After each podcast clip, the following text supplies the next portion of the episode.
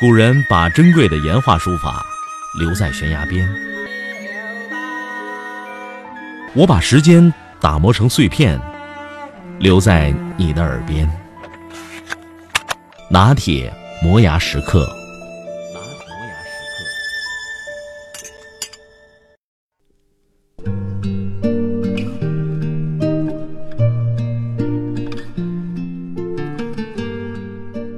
几年前，在北京经济观察报的一个论坛上，当时一位演讲嘉宾是教育家杨东平。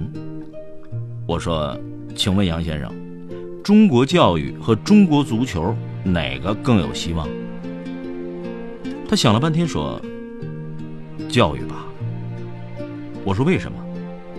他说：“足球没有希望也就算了，教育不能没有希望。”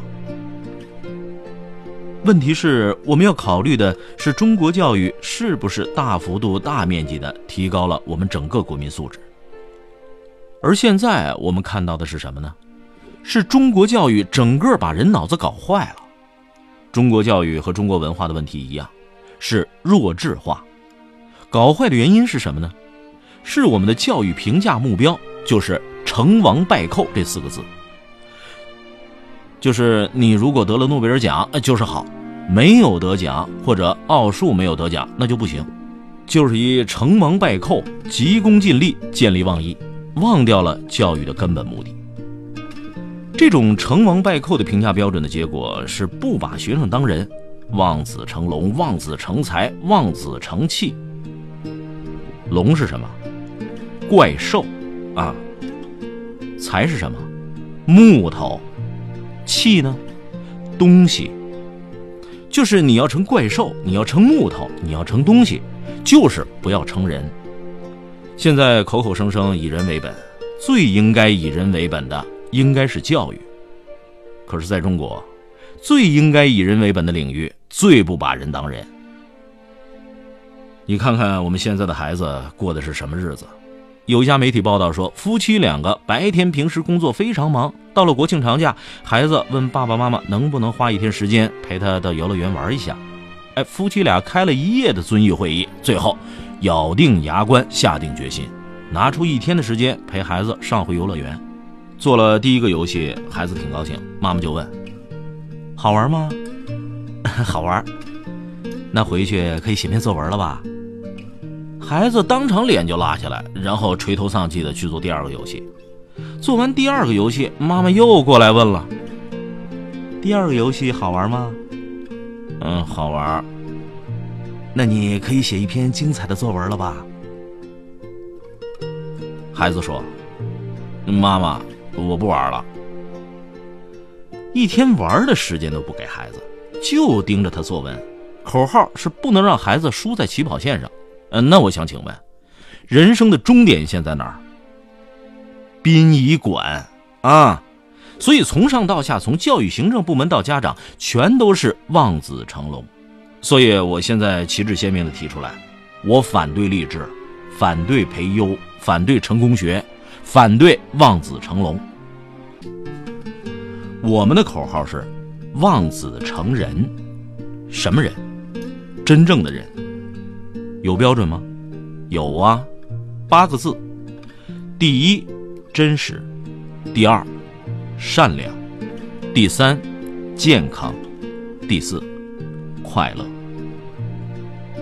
首先说真实，有人说不可能，这年头你还能全说真话不说假话？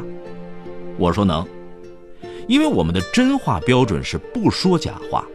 有人说，那你说的全部是真话？我说是，他说那不可能，说真话是要倒霉的。实际上这很简单，你觉得这个真话说出来要倒霉的话，你可以不说。康德说，一个人所说的必须事实，但他没有义务把所有的真实都说出来。因此，真实的办法很简单，就是你觉得这个真实是不可以说的，那你就不说。然后假话你也不说，剩下的那全是真话，这就是真实。第二是善良，善良不是说你要到街头去做什么义工啊，或者是学雷锋啊，哪天扶老太太过街。善良的底线是恻隐之心，恻隐之心就是不忍之心。不忍心人家受到无辜的伤害，包括对小动物，所以不但不能行凶杀人，也不能虐待小动物。我们要在法律上保证公民的恻隐之心不受到伤害。第三是健康，身体健康和心理健康，而心理的健康比身体的健康更重要。第四个是快乐。快乐是非常重要的，在孔夫子那里，做人的最高境界是仁，做事的最高境界是权，就是权衡那个权；治学的最高境界是乐。知之者不如好之者，好之者不如乐之者。快乐是最高的境界。其实人很简单，成不成功，是否出人头地，是否光宗耀祖都不重要，重要的是。你是否快乐？孔子说：“一箪食，一瓢饮，在陋室，不堪其忧，回也不改其乐。”最后就是快乐。比如说，现在为什么千军万马过独木桥，大家都要去考公务员呢？我非常同情大学毕业以后挤破脑袋去考公务员，虽然我不赞成，但是我非常理解，也非常同情，因为他缺乏的是安全感嘛。有一个农村来的孩子就这样对记者说：“我也不想考公务员，但是我爸妈让我考。我爸妈说了，孩子，你要考上公务员，咱在村里就不受欺负了。他要的就是一个安全感。所以，我们的社会应该给每个公民提供足够的安全感，让每个公民有足够的尊严，不管他从事哪个职业，不管他在哪个岗位上。”他都是一个安全的、有尊严的人，这样他才能快乐。这就是我对中国教育的希望。我希望中国教育能让我们每个孩子，中国改革中国社会能够让我们每个中国公民都能成为真正真实的人善良的人健康的人快乐的人。这就是我的中国梦。